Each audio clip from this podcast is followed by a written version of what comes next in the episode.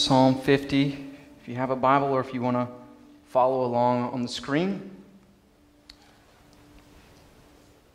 Psalm 50, a psalm of Asaph.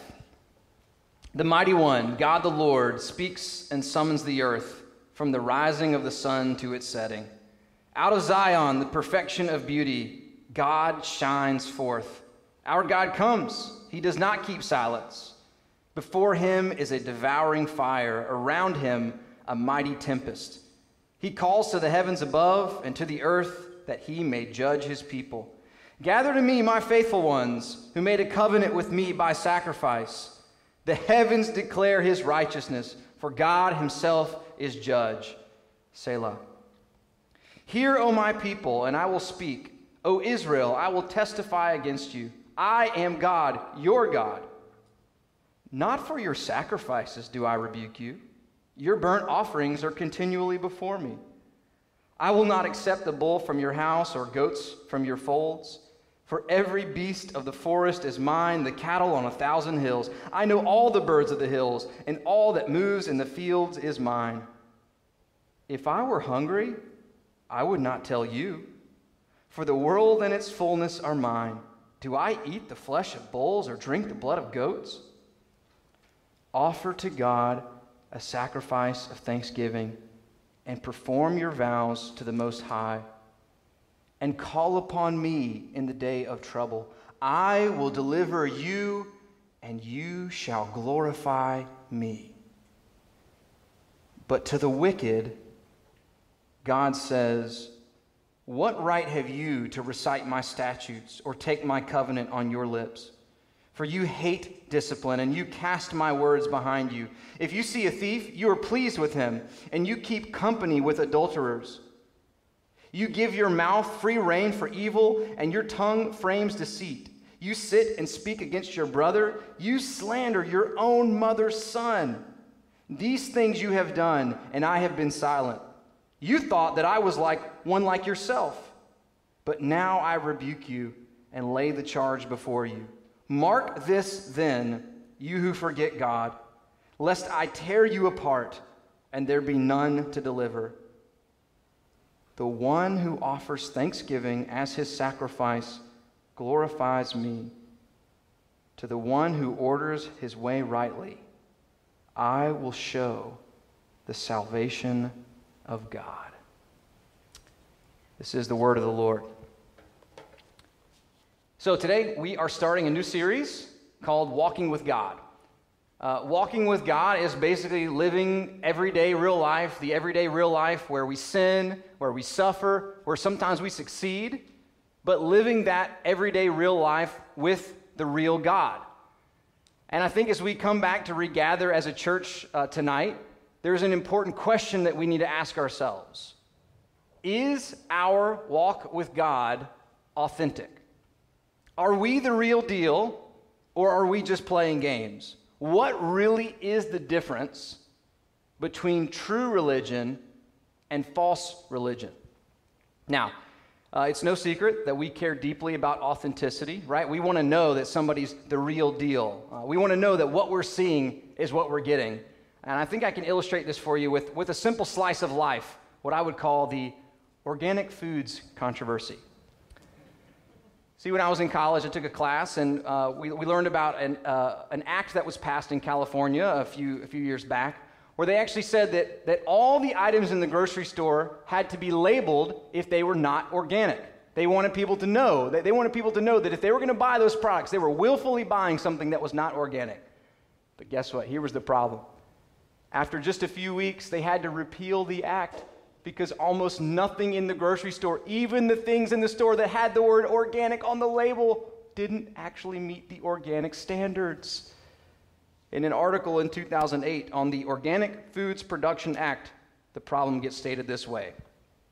Tight supplies of certain organic commodities, particularly dairy products, and the entry into the market of major grocery retailers wanting to sell organic foods are adding pressure to this debate. Critics charge that large organic dairy operations are not abiding by the intent of the OFPA by feeding organic grain to cows in feedlots, and that the principle of grazing is central to the consumer's concept of organic milk. In other words, everybody's definition of organic is different. Does the milk have to be organic? Does the cow have to be organic? Does the food that the cow eats has to be organic? Does the cow actually have to be grazing out in the field somewhere for him to be considered organic? Genuineness and what we would call authenticity are only as reliable as the standard to which they've been set. Before we can even begin to evaluate authenticity, we must agree on the standard for authenticity. So here's the question which Psalm 50 is going to ask of us. Are we willing to test our own authenticity before God? Would our Christianity be labeled organic? Are we the real deal, or are we just playing church? When all of us come to stand before the righteous judge, we will find out whether we actually have true religion or false religion. We're either going to find out that we have Christianity or what J.C. Ryle called churchianity. Ann Ortland said it this way: every Sunday, they still play church. They line up in rows for the entertainment. If it's pretty good, their church may grow. If it's not too hot, eventually they'll drift off to play something else. Could we get honest enough to admit that maybe the reason that America seems less Christian is because us Christians in America have become less Christian? Can you think of a better time than now for us to search our hearts and ask, is our Christianity true or false? Are we authentic, or are we just playing games? Now, before we dive into the text, I do feel the need to defend my use of the word religion. I know that many of us have come to hear that word with a sense of disdain. You know, when a good, well-meaning friend of ours tells someone else that we are religious, we just cringe and say, oh, I'm not religious. We struggle with that. So this is how the Bible comes at it, though. The Bible assumes that we all have a religion because we all worship something. In James chapter 1, James tells us that everybody's religion is either worthless or it is pure and undefiled. That's James 1, 26 and 27. So this is my definition of true religion. True religion is the worship of God that is pleasing to Him, which flows from the life of Christ in us. I'll say that one more time. True religion is the worship of God, which is pleasing to Him, which flows from the life of Christ in us. So the question this evening is not whether or not we are religious. The question is whether our religion is true or false. So, first of all, true religion comes from the true God. Verses 1 through 6. True religion comes from the true God. Initially, when we read Psalm 50, it's a little hard to understand these first six verses. There's some interesting imagery in these first six verses, like from the rising of the sun to its setting, and out of Zion, the perfection of beauty, God shines forth, and before Him is a devouring fire, around Him a mighty tempest. But then verse 5 gives us a little clue that I think helps us understand what's going on here. In verse 5, it says, "Gather to me my faithful ones, who made a covenant with me by sacrifice." In other words, Psalm 50, at least the first six verses, is sort of like a poetic reenactment of the moment when God met His people Israel and gave them the Ten Commandments. We've got God on high. We've got Him speaking to His people. We've got the fire. We've got the storm. And His righteousness is being shown forth. In other words, this is God, the mighty one, the great I am, and He is laying down the law for His people. That's how we should be reading these first six verses.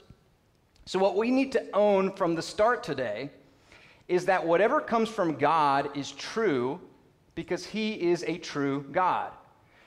In other words, the reason that the Ten Commandments are righteous is because God Himself is righteous, and the Ten Commandments come from Him.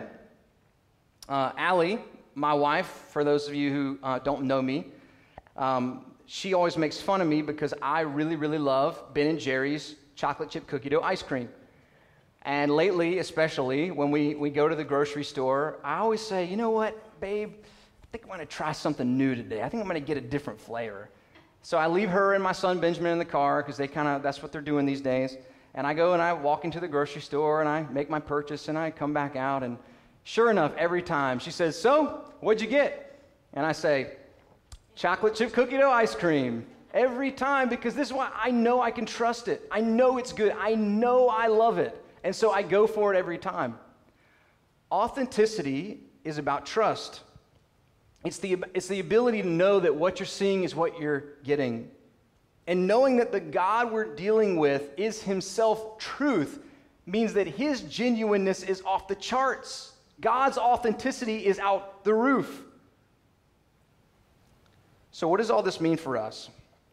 It means that the authenticity of our religion flows out from the authenticity of God. As verse 6 puts it, the heavens declare his righteousness, for God himself is judge.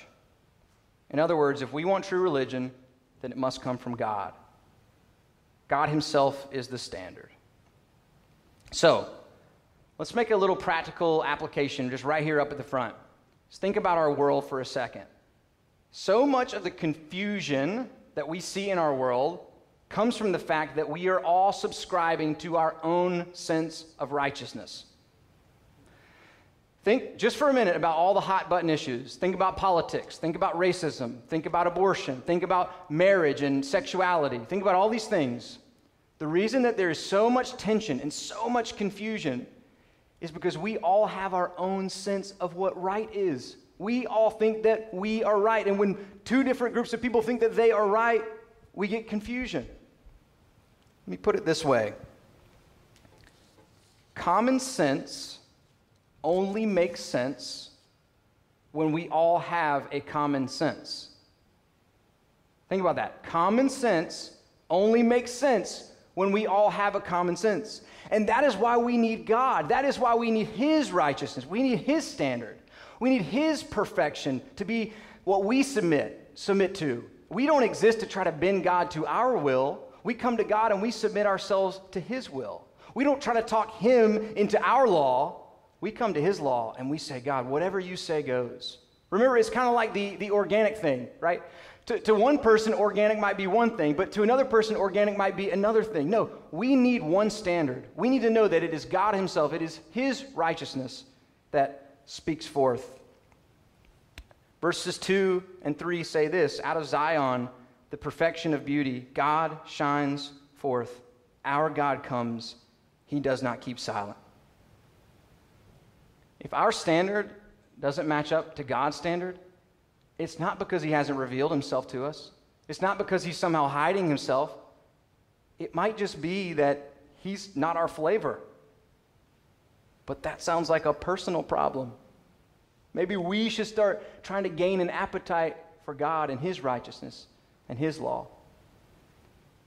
So when it comes to evaluating religion, we must start with God. We are all too quick to think of our religion by starting with ourselves, right? Do I like the singing at this church? You know, does that preacher make me laugh? You know, am I going to be able to find community here? We're all so quick to start with ourselves. But true religion, the kind that comes from God, must start with him. The question we should be asking when we show up at a church is God here? Does his righteousness shine forth? Is he the one who speaks from the rising of the sun to its setting? You know, is he the one who is at the front of the room, who the light is shining on? You know, to put it in the words of the text, does God shine forth? That's what we're doing here. That's why we're here tonight. So the first difference between true religion and false religion is that true religion comes from the true God. The second thing is this. True religion offers up what honors God. True religion offers up what honors God. So, what is God's judgment? What does he have to say about our religion? Well, the conversation centers around sacrifices. Yes, literally, actually, bringing animals or things like grain to God and offering them up to him as a sacrifice. And the people had actually become pretty good at this. And so that's why God says in verse 8, not for your sacrifices do I rebuke you. Your burnt offerings are continually before me. In other words, the problem had nothing to do with their ability to make sacrifices. And whatever their problem with God was, it couldn't be solved by simply making more sacrifices to him. He goes on to say, I will not accept a bull from your house or goats from your folds, for every beast of the forest is mine, the cattle on 1,000 hills. I know all the birds of the hills, and all that moves in the field is mine. God already owns everything. So it is foolish for us to think that when we offer him a sacrifice, it's because he actually needs something from us. Now, I love God's sense of humor here. You know, he almost just plays a little game with us, and he says, you know, let's just imagine for a second that I did have needs. Let's just imagine for a second that there was a time when I lacked something. And we dive into verses 12 and 13. If I were hungry, I would not tell you, for the world and its fullness are mine. Do I eat the flesh of bulls or drink the blood of goats? Even if it was true that God needed something, we would be the last people who he would ask. When I was in high school, I played baseball, and I had the opportunity to dress out for the varsity baseball team as a freshman. And I got to tell you guys, I'm a little bit of a dreamer. You know, I had this whole scenario played up in my head where there was going to be this pivotal moment of a game, and I was going to go up to the coach, and I was going to say, Coach, all right, put me in. You know, I'm ready to play. I'm ready to win the game for our team. And so one day we were struggling a little bit, and our shortstop had made a couple errors, and I'm thinking, oh, man, this is my moment. This is it. I'm going to get in. So I, you know, gain up a little courage and just timidly go over to the coach and say, Coach, you know, I see our shortstop struggling today. I could give it a try. I could try shortstop if you want me to. And he looked over and then looked down at me and said, Son, get your butt back on the bench. I know how to run this team. My dreams were crushed. I was living in a fantasy. But how prideful of us to think that God actually needs something from us. That he actually needs our opinions, that he needs us to come and help him know how to coach the game, to know how to lead our lives. You know, we treat God like he's this little teeny-weeny incy God who should just be happy that we were willing to try out for his team in the first place. He should be happy that we were willing to support his campaign. So if God doesn't need anything from us, if he can't be bought with more sacrifices, then what is it that does make God happy? Verses 14 and 15. Offer to God a sacrifice of thanksgiving, and perform your vows to the Most High, and call upon me in the day of trouble. I will deliver you, and you shall glorify me. God simply wants us to acknowledge him. So this is how simple true religion really is. It is literally acknowledging God with gratitude, being honest when we make promises to him, and treating him like he's the God we need rather than he's this little God who needs us. If we can say thanks, get honest, and cry out for help, we can glorify God. How simple is that? How exciting is that? True religion is simply a relationship. It's simply walking with God. So why do we have such a hard time with that? Why do we keep God at a distance? Well, I think it's this, because all false religion is manageable. False religion keeps the ball in our court. See, if I actually start giving God thanks for all the things in my life, then I acknowledge that everything I have, all the good things, all the wonderful things I have, didn't actually come from me. They didn't actually come from my ability and my smarts and my strength. It all came from God. And if it all comes from God, then I am totally at his mercy, which is a scary thought. And if we start getting honest with God, if we start acknowledging that we're going to keep those promises that we make to him, I think we're scared because we know he might just ask something of us that we aren't willing to give. When we sing, you know, I surrender all, we really mean I surrender a lot, a good bit, a good amount, but not all, not everything. And if we actually started calling upon God in our moments of trouble rather than seeking our own self-salvations. If God actually was the one who totally and completely was our Savior, nothing from ourselves, we know that that means we have to offer up our whole lives to Him. I think intuitively we know that if Jesus paid it all, then all to Him I owe. And that, to me, is one of the scariest places of all to be. Because if I actually receive from God everything that He's offered me, it means I have to offer Him my whole self. And I have to say, Lord, take me, use me. I'm all yours. Have you ever had somebody who offered you something, but you knew there were strings attached? You know, that person who wanted to buy you lunch, but you didn't let them because you knew they might come back to you at some point and ask you to, buy lunch for them. I think one of the reasons we refuse gifts is because we don't want anybody coming up to us and reminding us that we owe them. We want to be in control of our lives. But think about how belittling it is to treat God that way. When we won't accept all the gifts that He's trying to give us because we don't want to give Him control of our lives, it really just shows that we don't understand who He is. See, the reality is we owe God gratitude because He has given us everything we have. He's provided everything we need in our lives. It's kind of like, if my mom made me dinner and I said, no, Mom, I am not going to eat this dinner because then I would have to pay you back. And she looked at me and said, you do know that I own this house that you're living in, and I bought you all those clothes that you're wearing, right? That's how ridiculous we are. We want to say, no, God, no, I'll do this part. And He's saying, everything you have is mine to begin with. And that's why we can walk with Him in gratitude. God's problem with us is not that we don't sacrifice enough.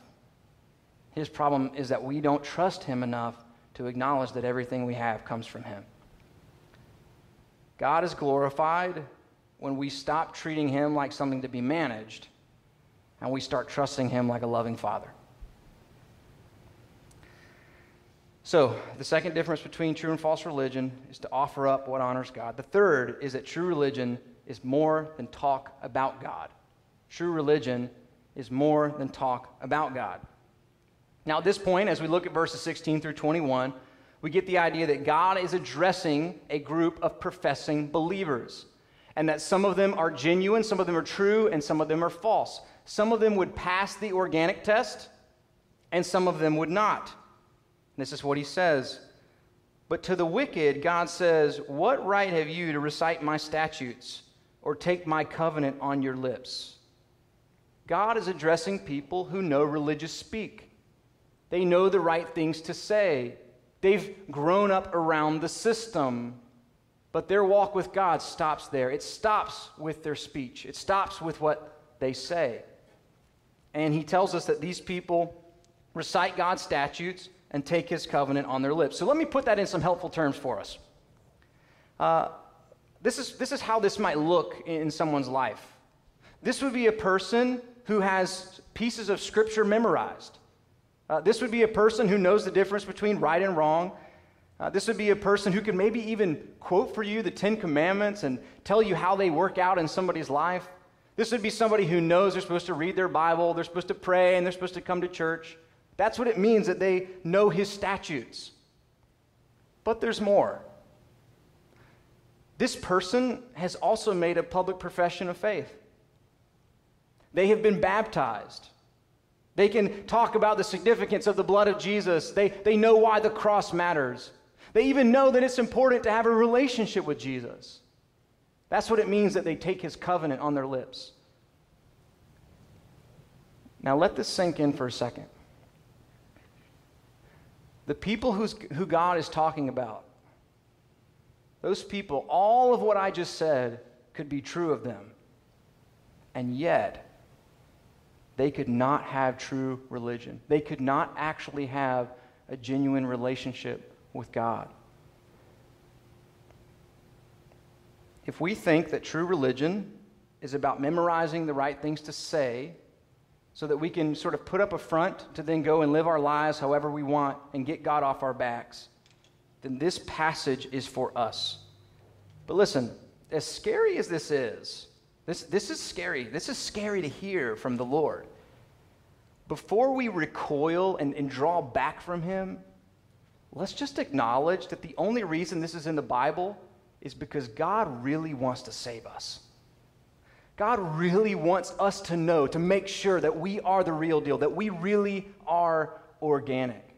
So how can we know in our lives, how can we see in our lives if we are this person? We're just going to pop down through the text and look at these things that he gives us. First, this is what the Lord says. He says, "For you hate discipline and you cast my words behind you." So let's just ask some questions tonight. How do you respond to life's challenges? When God disciplines you, does it drive you closer to him or does it drive you away from him? See, true religion that comes from the true God acknowledges that major life renovations are needed. True religion welcomes the sledgehammers of life as God's grace, which actually lead us closer to him and make us more in love with Jesus. And what about God's word? When God's word is challenging to you, see how he says, you throw it behind they throw my words behind their back. When you come upon a tough command in the Bible, let's just pretend maybe you woke up this morning and you're reading your Bible and you came across a tough command from Jesus. Do you think, okay, wow, it's time for me to change? Or do you think, I'm going to pretend like I didn't see that? True religion, the kind that comes from the true God, hungers for the Word of God, knowing that the Word of God is life itself, that the person who's experiencing true religion makes all sorts of personal sacrifices, not only not to throw his word behind us, but to get his word deep down in us. God continues. He says, second, if you see a thief, you are pleased with him, and you keep company with adulterers. So let's ask ourselves this. What pleases us? What excites our hearts? Now, I don't think what this passage is talking about is that we shouldn't go make friends with sinners like Jesus did, who some of his best friends were tax collectors and adulterers. I don't think that's what this is saying. I think what this is saying is, what does our heart celebrate? What do we love? Do we love the things that God loves? Do we celebrate the things that he celebrates? I think that's what this is really getting at. And finally, he says, you give your mouth free rein for evil, and your tongue frames deceit. You sit and speak against your brother. You slander your own mother's son. So let's think about our conversations. Do we lie to other people? Are we always sort of saying just the right thing so that the other person doesn't quite understand what we're talking about? Are we quick to slander or to judge or to gossip about other people? Now, what I don't think is happening in this passage, I don't think what this is saying that if any of us struggle with these sins, that it means we're not a Christian. But I do think that we need to take a close and sober look at this list, because God is essentially just showing us low-hanging fruit. This is low-hanging fruit for what it looks like for someone who makes a big profession about God, but that the life of Jesus has never actually penetrated their soul, that they've never actually been transformed to know God and to walk with him. True religion is more than talk about God. There's a parable in Matthew 21 that Jesus tells. I want you to listen carefully. A man had two sons, and he went to the first and said, "Son, go and work in the vineyard today." And he answered, "I will not." But afterward, he changed his mind and went. And he went to the other son and said the same. He said, the other son answered, "I go, sir," but did not go. Which of the two did the will of his father? Right? True religion is more than talk. It's more than what we say. The first son, he struggled to obey. Initially, he said the wrong thing, but then, eventually, he trusted the father and he did it anyways. God is okay with our struggle. What he's not okay with is our hypocrisy. He's not okay with us saying one thing and then doing another. I'm not sure if you've seen this, but there is a black and white photo where there's a big banner hanging on the back of a wall, and in huge letters, the size of my body, it says, "Jesus saves." And then right in front of that big banner that says, "Jesus saves," there's about 40 people in KKK uniforms. And you think, man, is there any more hypocritical picture in the entire universe? That simultaneously we could be saying, "Jesus saves," and at the same time be gearing up to go terrorize people who don't look like us. To be saying, you know, "Jesus is my Savior, but you, no, I don't want any part with you." The height of hypocrisy. Now, if I'm honest, I actually kind of see myself in that picture. And not just for the reasons of racism and discrimination, although I have had to repent in my own heart of those sins. I think for me, when I look at that picture, where I see myself is this, that it's ironic that the hypocrite has a big hood over his face, has a big mask over his face. That the mark of hypocrisy is hiding. It's keeping people away. It's saying one thing but then doing another. And guys, if I'm honest, I've lived that. I've been that person. And it hurts so bad when God rips the mask off to save us. When he comes to a hypocrite and he says, "I'm going to save you. I'm going to expose you so that I can love you." It hurts, but guess what? It's worth it. Psalm 50 is God ripping the hood off. And we can either hold on tightly and try to pull it back down and say, no. Or we can just let it happen, be embarrassed, confess our sins, and get saved. In the long run, which sounds better? I'd rather be embarrassed for 5 minutes. True religion is more than talk about God, no matter how right that talk is. And finally, tonight, true religion confirms the salvation of God. True religion confirms the salvation of God. So as we move to these last two verses of the psalm, I want to discuss the relationship, between true religion and salvation. Between true religion and salvation. Verses 22 and 23 paint a very different picture for the outcome of our lives. I just want to let you know that all of us here tonight, either verse 22 or verse 23 is going to be the outcome of our lives.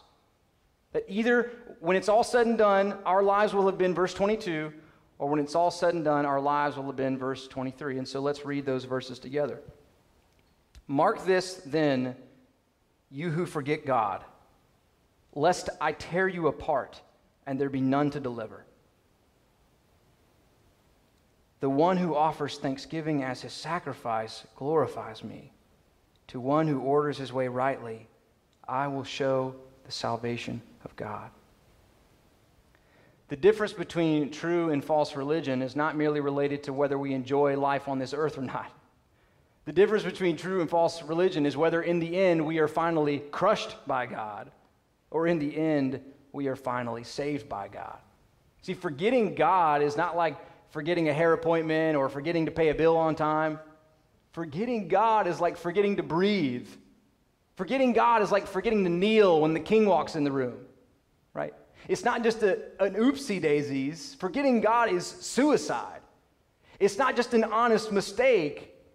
Forgetting God is treason. And I think if we're honest, we would all admit that at many points in our life, we have forgotten God, which means that all of us have committed treason. But here's the good news.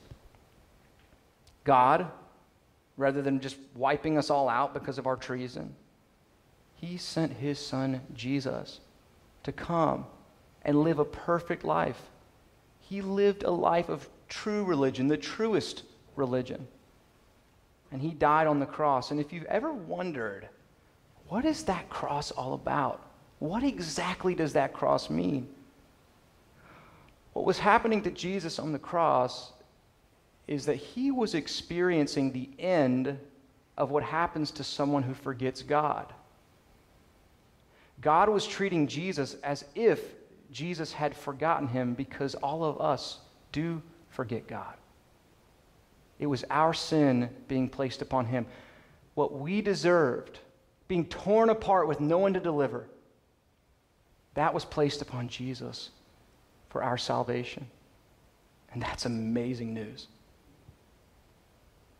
So this is the question I want to ask as we sort of move towards the end of this final point here. In light of this good news of Jesus Christ, is verse 23 teaching a works-based salvation?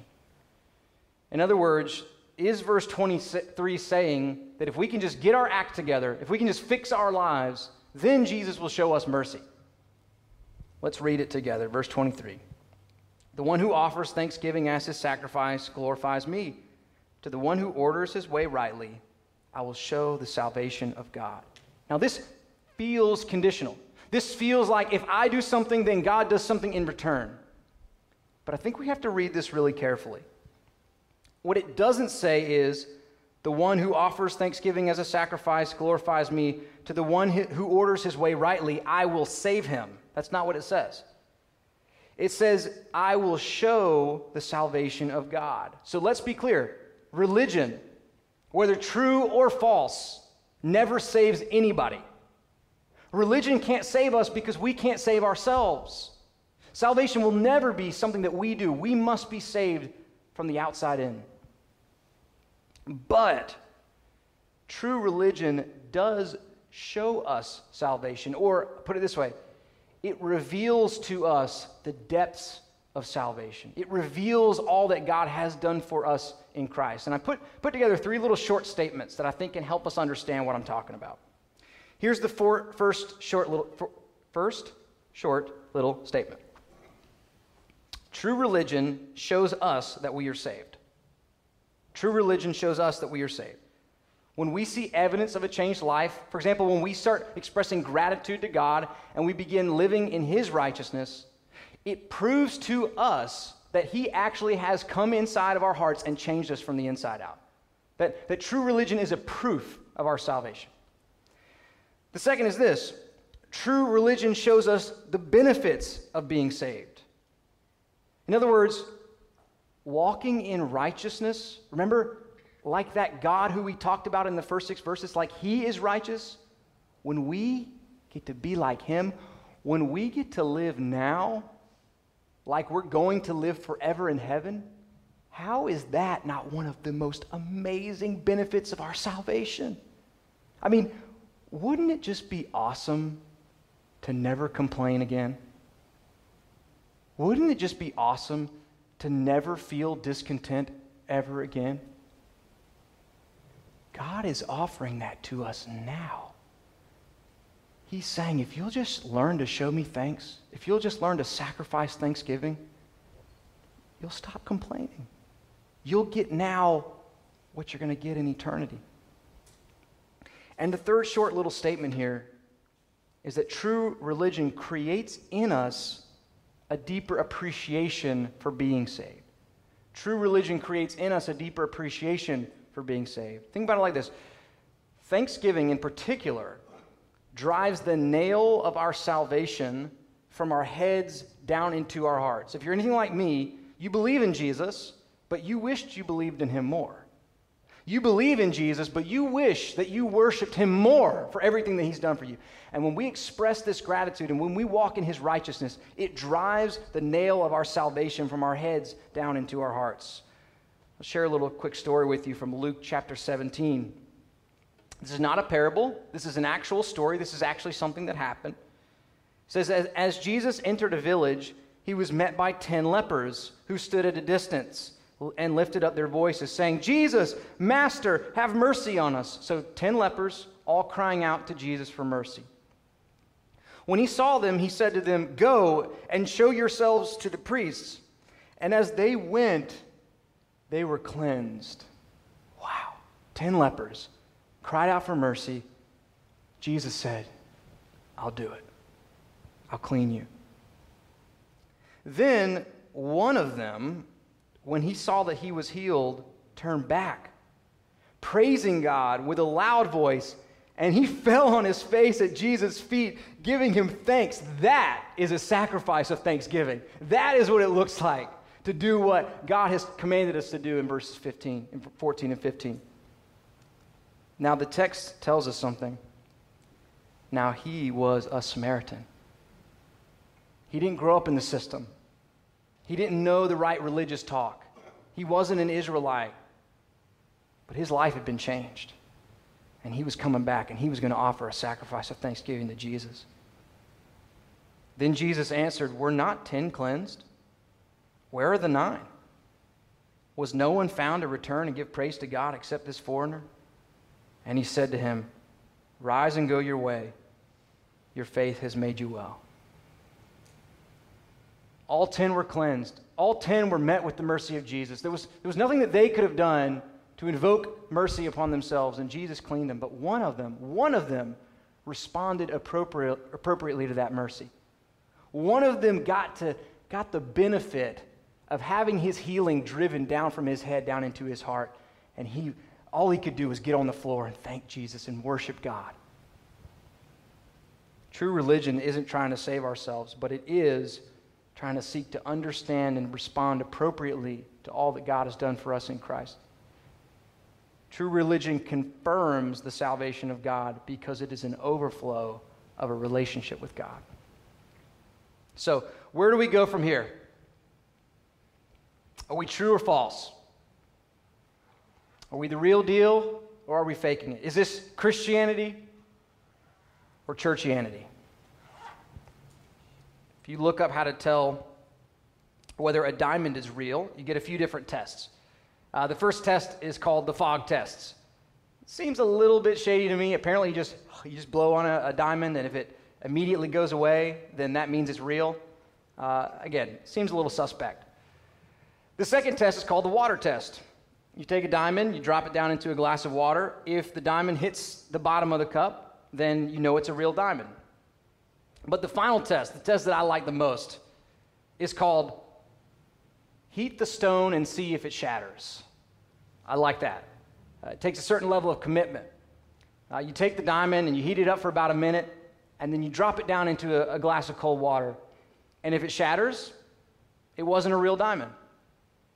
Now, a cubic zirconia or a CZ looks like a diamond. In fact, sometimes it even looks better than a diamond. But when it's put under the heat, it shatters. It doesn't actually stand the test. But a real diamond, because it's made of a different material, it can withstand the heat. It looks at a test like that and says, you know, bring it on. I want to know. I want to see if I'm really made of a real diamond stuff, however that works. I know they don't actually think that way, but you get the point. So what about us? Does being authentic mean enough to us that we are ready to be put to the test? I say, bring it on. I say bring on the heat. I want to know. I want to know if my religion is true or false. I want to know if I'm organic or not. If true religion is the worship of God that is pleasing to Him, which flows from the life of Christ in us, then true religion really only comes down to one thing. There's really only one thing that makes the difference between organic or not, fake or real, and it's this. Is the life of Christ in us or not? If He's in us, then we can say, bring on the heat, bring on the test. And listen, how gracious of God to put us in the heat now, to put us under the test of the judgment of Psalm 50 tonight, now, so that we don't have to be shattered at the final judgment day. How thankful should we be that tonight He has come to us in His grace and said, I'm going to test you now so that you can tell whether you're real or not while you still have time to do something about it. Our God is so gracious. He is so patient. All He wants for us tonight is to turn to Him with thankfulness. So this is what we're going to do. We're going to sing, and when we sing, we're going to offer up a thanksgiving sacrifice to God. We're going to drive the nail of our salvation from our heads down into our hearts. And this evening, I knew that was going to happen. It's probably happened more than once. Sorry. Intentionally wanted to read the text first, just to let God have the first word. And so tonight I want to let him have the last word as well. This really is our this is what Christianity really is about. You know, this is what our church is really all about. Right here at the end of verse 15, I'm going to leave you with this, and then we're going to offer up a sacrifice of thanksgiving to God. Psalm 50:15, call upon me in the day of trouble. I will deliver you, and you shall glorify me. Amen. Let's pray. God, I praise you. I praise you for your word. I praise you for your church. And I pray, God, that you would bring whatever heat necessary into our lives to test us, to prove us.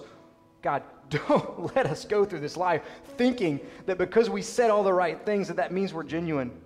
God, work a real and genuine life of Christ into our hearts, that we might be changed, that we might glorify you. And God, help us tonight just to see the wonder that you would be so gracious, not only to test us, but also just to make things so simple for us. God, just to say thanks, just to be honest, just to cry out to you for help. That's all you want. God, we're sorry for making it so complicated. We're sorry for trying to hold on to control. And so tonight we just surrender. We surrender. We submit to you.